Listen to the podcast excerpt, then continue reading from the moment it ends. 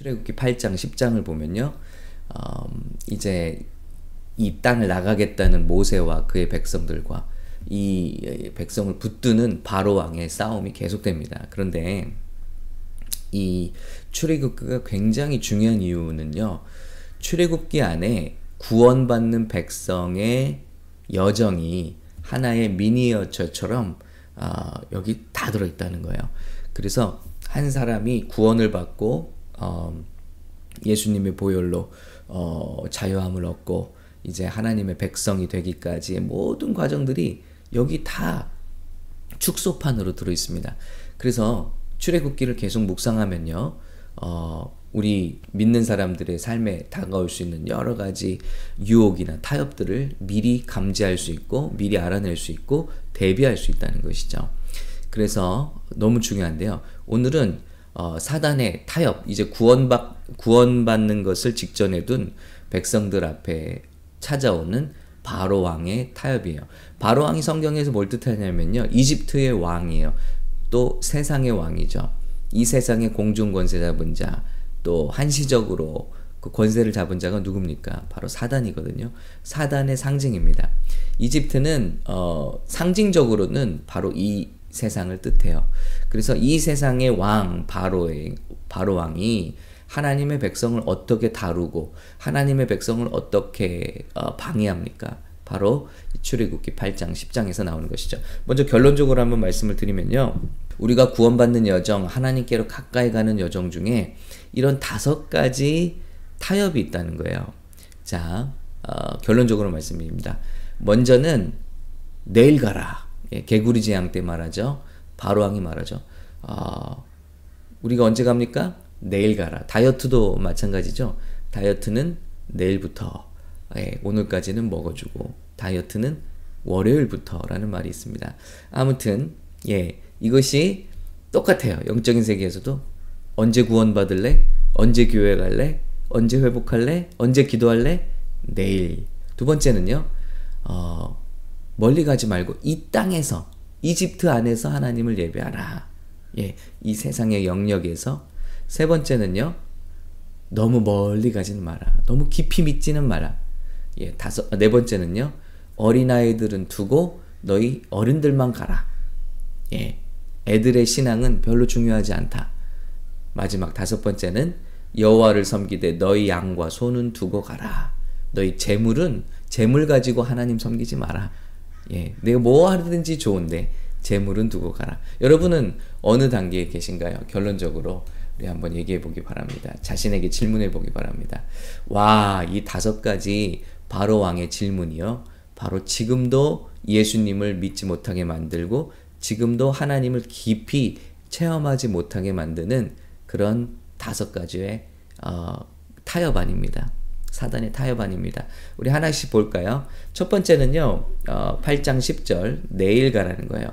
어, 이제 개구리 재앙이 시작되죠.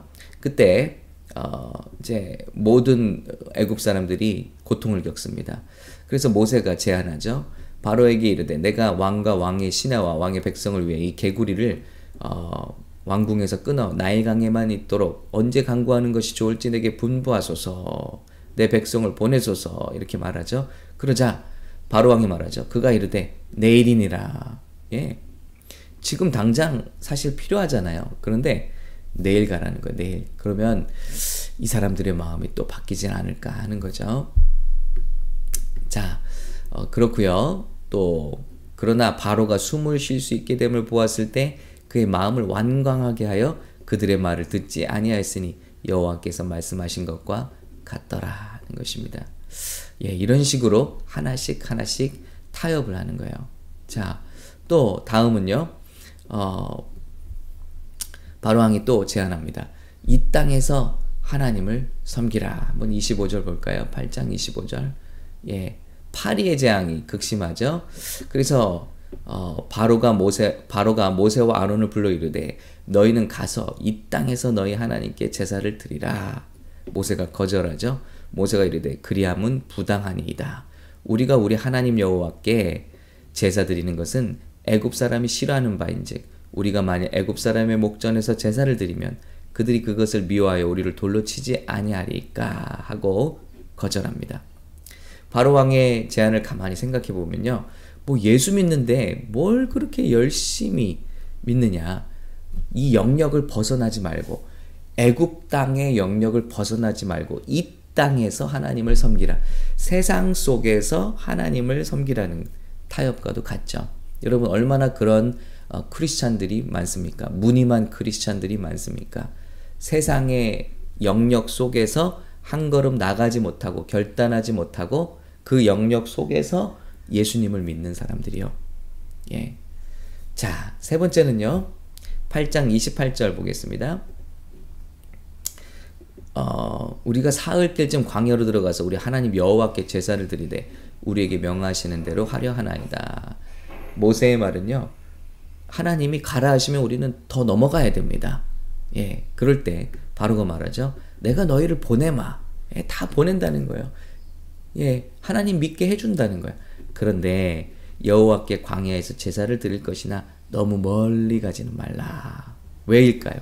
예, 너무 멀리 가면 애굽을 잊어버릴 거 아니에요. 그러니까 너무 멀리 가지 말라. 이 타협이 정말 놀랍습니다. 예수를 믿는데 너무 열심히 믿지 말고 뭐 예수 믿으면 주일에 한 번 예배 드리는 것으로 족하지 않냐. 뭘 그렇게 열심히 예? 이게 참 우리에게 다가오는 타협이죠. 그래, 내가 너무 열심히 있는 거 아니야? 내가 무슨 목사도 아니고, 내가 무슨 선교사도 아니고, 그런데 내가 지금 너무 열심히 믿는 거 아니야? 너무 열심히 봉사하는 거 아니야? 예, 내가 열심히 성경 보는 거 아니야? 그렇지 않죠.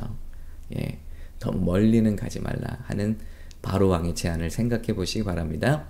자, 그러면서 한 번 중간에 바로 왕이 거짓 회개를 합니다. 아, 내가 잘못됐다. 내가 범죄했노라. 여러분 이걸 제가 여기다 넣은 이유는요. 이제 우리 신앙을 방해하는 여러 가지 그 방해물들이 있어요. 그런데 아, 일시적으로 일시적으로 타협하는 경우들이 있다는 거죠. 그래서 내가 범죄했다. 근데 이게 진짜 회개가 아니거든요. 내가 악하였도다 하고 바로왕이 말하는데 순간의 어려움을 모면하기 위한 어떤 어, 사단의 거짓 회개죠. 우리는 이런 장면들을 굉장히 많이 보게 됩니다. 여러분이 혹시 어뷰즈를 당하고 계신가요? 아니면 여러분이 가스라이팅을 당하고 계신가요? 여러분이 관계에서 어려움을 겪고 계신가요? 그런데 하나님 앞에 나갈 때 항상 이런 일들이 타협이 돼요. 그리고 아, 내가 잘못됐다. 내가 잘못됐다 하는데 그것은요. 그러면서 우리가 착각할 수 있어요. 어, 하나님이 응답하셨다. 하나님이 나를 도우신다. 내 기도를 응답하신다. 그런데 순간적인 모면일 때가 많다는 것입니다. 그래서 또 어, 폭력을 행사하는 배우자를 또 이렇게 용납하거나 아니면 어, 또 받아들이거나 그게 꼭 배우자가 아니더라도 우리 믿음의 삶에서 분별하지 못하고 계속 어, 이 악순환으로 들어가는 거예요. 그래서 어, 야 이게 응답이겠거니 이게 이 사람이 변화한 게 것이겠거니 하고 우리가 속는다는 거죠. 이 사단이 그렇게 절묘하게 우리를 그 안에 가둬놓고 어, 계속해서 우리를 그 안에서 벗어나지 못하게 하는 경우들이 안타까운 경우들이 참 많다는 것을 보게 됩니다. 여러분 어, 이런 거짓 회개 그러나 그 회개는요 진정한 회개가 아닙니다. 여러분에게 만약에 쏘리를 한다면 그에 합당한 열매가 있어야 돼요. 회개에 분명한 어, 그 변화의 모습이 있어야 되는 것입니다. 입으로만 순간순간을 모멸하는 것에 만족하지 마시고 또 속지 마시고 분별하시고요. 예, 목사로서도 마찬가지입니다. 아, 그런 경우들이 많이 있는데요.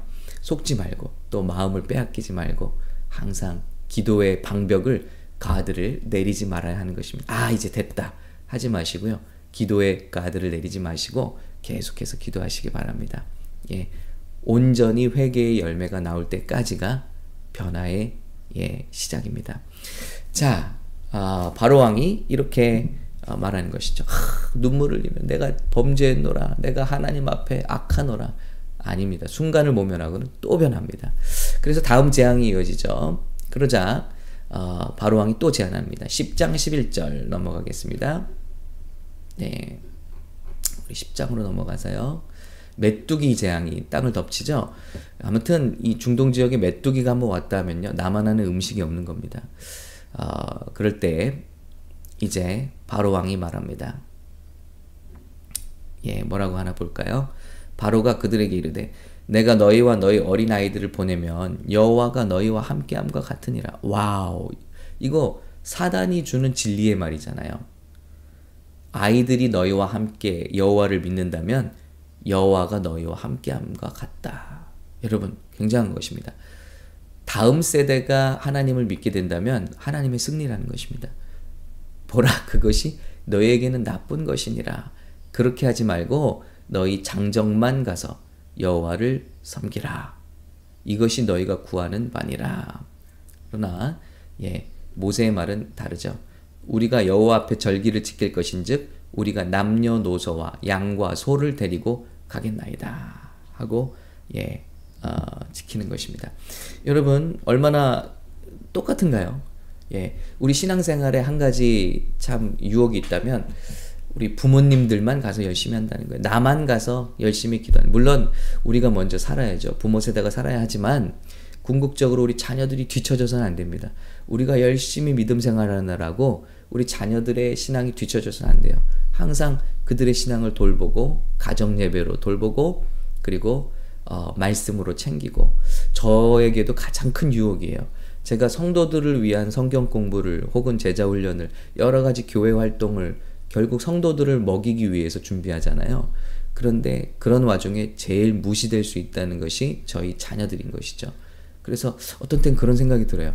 와, 이런 교재를 준비하면서 이런 메터리얼들, 티칭 메터리얼들 준비하면서 어, 나는 과연 우리 자녀들에게 이런 기회를 주고 있는가 할 때 정신이 번쩍 들 때가 있죠. 과연 나는 자녀들과 이런 quality time을 보내고 있는가? 여러분 한번 질문해 보시기 바랍니다. 저는 이 시간 간절히 기도합니다. 우리 어, 성도님들 가정 가운데 꼭 가정 예배가 일주일에 한 번이라도 두 번이라도 혹은 가능하신 대로 회복되길 바라고 이렇게 말씀을 나누는 일들이 정말 우리 가정들에게 자녀들에게 이루어져야 된다고 믿습니다. 자녀들의 예배를 어, 이렇게 어, 가볍게 여기지 마시기 바랍니다. 자녀들이 예배에 성공하고 있는가? 자녀들이 자기들이 정말 은혜를 받고 있는가? 이것을 정말 잘 돌아봐 주셔야 한다는 것입니다. 자, 어, 팬데믹이 우리에게 준 가장 큰 선물 중에 하나는요, 가족의 믿음을 돌볼 수 있는 시간을 주셨다는 거예요. 그, 그 전까지는 저도 그랬고, 온 교회들이 다 앞으로, 앞으로 열심 일주일 내내 교회에서 살고, 뭐, 다 바쁘게 움직이느라고 가족의 믿음을 돌보지 못한 경우가 많았습니다. 그런데 그 1년 셧다운 동안에 가족끼리만 있었잖아요. 그러면서 아 알게 되더라고요. 와 우리 자녀들의 신앙이 지금 어떤 수준이구나 몰랐어요. 그리고 우리가 이렇게 예배가 없었구나. 예. 그래서 지금은 회복할 때입니다. 정말 하나님은 우리 다음 세대에게 신앙이 전수되길 바라고 계십니다. 간절히 축원합니다. 우리 가운데 가정 예배가 회복되시기를 예수님의 이름으로 축원합니다. 우리 가족과 함께 성경 읽는 운동이 시작되시기를 예수님의 이름으로 축원합니다.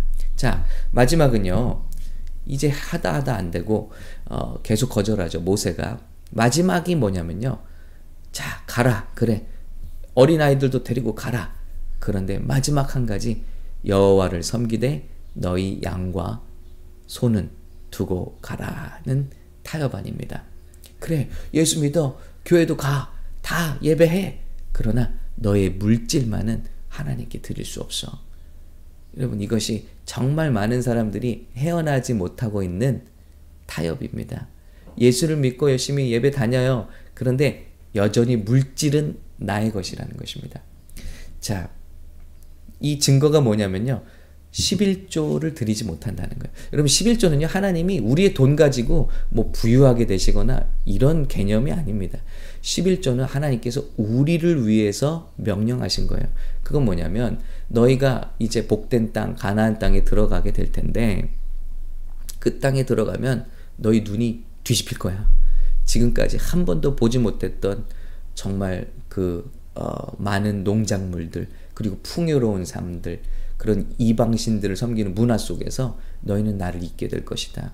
그러니 나를 나를 이, 잊는 것이 너에겐 재앙이다. 예, 세상의 것을 쫓아가는 것이 그것이 잠깐 승리인 것 같지만 우리에겐 재앙이라는 거예요. 그래서 너에게 두 가지를 명령한다. 그것은 뭐냐면 첫 열매를 하나님께 드리라. 그리고 11조를 구별하라는 것입니다. 이건 뭐냐면요. 하, 하나님의 원래 모든 것이 하나님의 것이잖아요.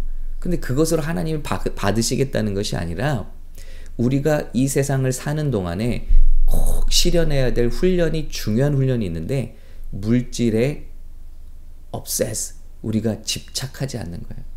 실제로 아프리카에서 원숭이 사냥하는 영상 보시잖아요. 유튜브에서 굴에다가 손목이 들어갈 만한 굴을 파놓고요. 거기다 땅콩을 넣어놓습니다. 그러면 원숭이들이 내려와서 구멍에다 손을 짚고요. 땅콩을 집어요. 많이 집으려고 움켜쥐죠. 그런데 그 사냥꾼들이 나타나서 원숭이 잡을 때까지도 이걸 손을 못 빼는 거예요. 그 욕심 때문에. 그 손을 놓으면 스르르 구멍에서 손이 나올 텐데 그러다 소리만 지르고 빽빽거리다가 사냥꾼에게 잡혀가는 영상이 유튜브에 있습니다. 여러분 우리 모습을 보는 것 같아요. 하나님께서는 그런 집착을 끊어내시는 거예요. 그 집착에 끊어내신 방법은 참 하나님의 지혜죠. 누구에게나 11조는 정말 어렵지 않아요. 근데 이것을 구별함으로써 물질이 하나님 것이라는 것을 우리가 훈련하는 거예요. 그래서 이 훈련이 되지 않는다면 우리가 여기 뭐 내일 가라는 타협, 이 땅에서 하나님을 섬기라, 너무 멀리 가지는 마라, 어린아이들에게까지 다 복음을 전하라, 전하지 마라. 아, 이런 어, 네 가지 타협을 다 우리가 승리했어도 이 물질에 대한 타협은 정말 쉽지 않고요. 이 단계까지 간다면 정말 하나님 앞에 순복한 사람이라고 우리가 한번 생각해 볼 수 있는 거죠. 열심인 것 같지만 그런 순복이 이루어지지 않는다면 우리 예수님 말씀하시잖아요. 지극히 작은 것을 충성하지 못하는데 어떻게 큰 것을 맡길 수 있겠느냐. 그런데 예수님 사복음서에서 예수님이 그 말씀을 잘 보시기 바래요. 전에 무슨 말씀이 있었냐면 바로 돈에 관한 말씀이 있는 거예요. 그래서 이 지극히 작은 것이 이 세상의 재물입니다. 이 세상의 재물을 가지고 하나님의 뜻대로 순종하지 못한다면 그럼 어떻게 큰 것, 바로 영적인 일을 맡길 수 있느냐는 말씀이에요. 우리가 하나님께서 주신 작은 것에 충성하지 못하는데 어떻게 큰 일을 감당하겠습니까?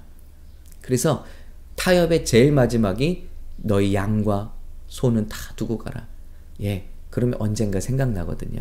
언젠가 돌아올 거 알거든요. 본전 의식이 있거든요. 아, 내가 예, 미국에 오신 분들도 마찬가지냐. 내가 한국에 땅도 있고 또 건물도 있고 그러면요. 미국에 정착 못 합니다. 예.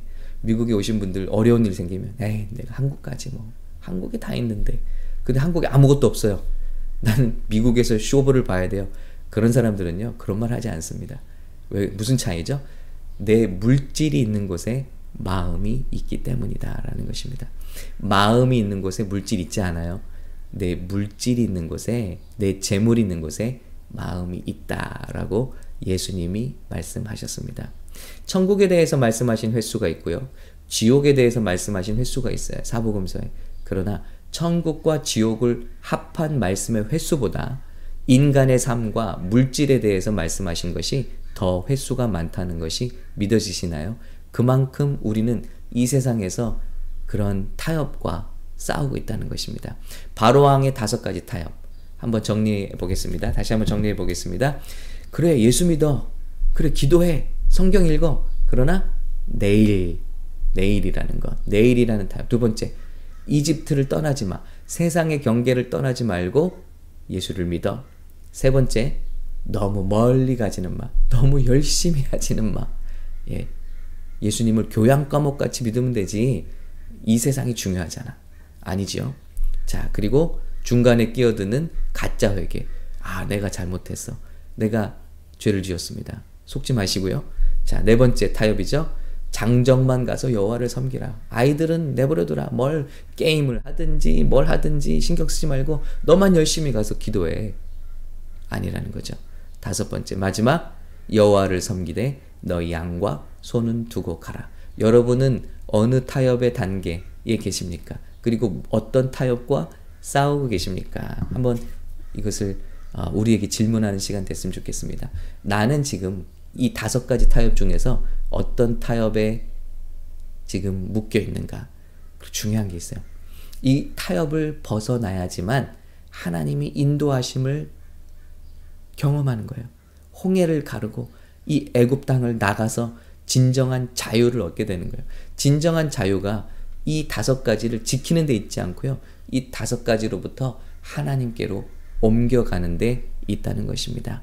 이런 자유를 얻으시는 저와 여러분 되시기를 예수님의 이름으로 축원합니다. 저와 여러분의 삶 가운데 모든 타협이 끊어지시기를 예수님의 이름으로 축원합니다. 기도하겠습니다. 하나님 아버지 우리 삶 가운데 정말 이렇게 치열한 영적인 싸움이 있습니다. 하나님 아버지 우리 성도님들 오늘 어, 붙잡아 주시고 말씀으로 가르쳐 주셔서 깨닫게 해주셔서 내가 어떤 타협에 묶여 있어서 하나님의 큰 영광을 보지 못하는지 인도하심을 보지 못하는지 자유를 누리지 못하는지를 깨닫게 하시고 모세와도 같이 단호하게 이 모든 바로왕의 타협 안에서 NO라고 말할 수 있는 용기를 허락해 주시고 하나님의 품으로 달려가기 원합니다. 축복합니다. 가정마다 예배가 회복되기 원하고 자녀들에게 신앙 전수가 이루어지기 원하고 물질에 대한 타협이 이제 끊쳐지기 원하고 하나님만 섬기게 되기를 원합니다. 오 하나님 큰 믿음 이 새벽에 우리에게 허락해 주시옵소서. 믿음의 반석 위에 굳게 서는 가정가정 우리 한분 한 분 되게 하시사 한 사람이 백명 일당 백의 믿음의 용사로 서게 하여 주시옵소서. 축복합니다. 예수님의 이름으로 기도합니다. 아멘. 여러분 사랑합니다. 축복합니다. 모두가 여러분 현재 계신 타협에서 정말 이기게 되시기를 예수님의 이름으로 축원합니다.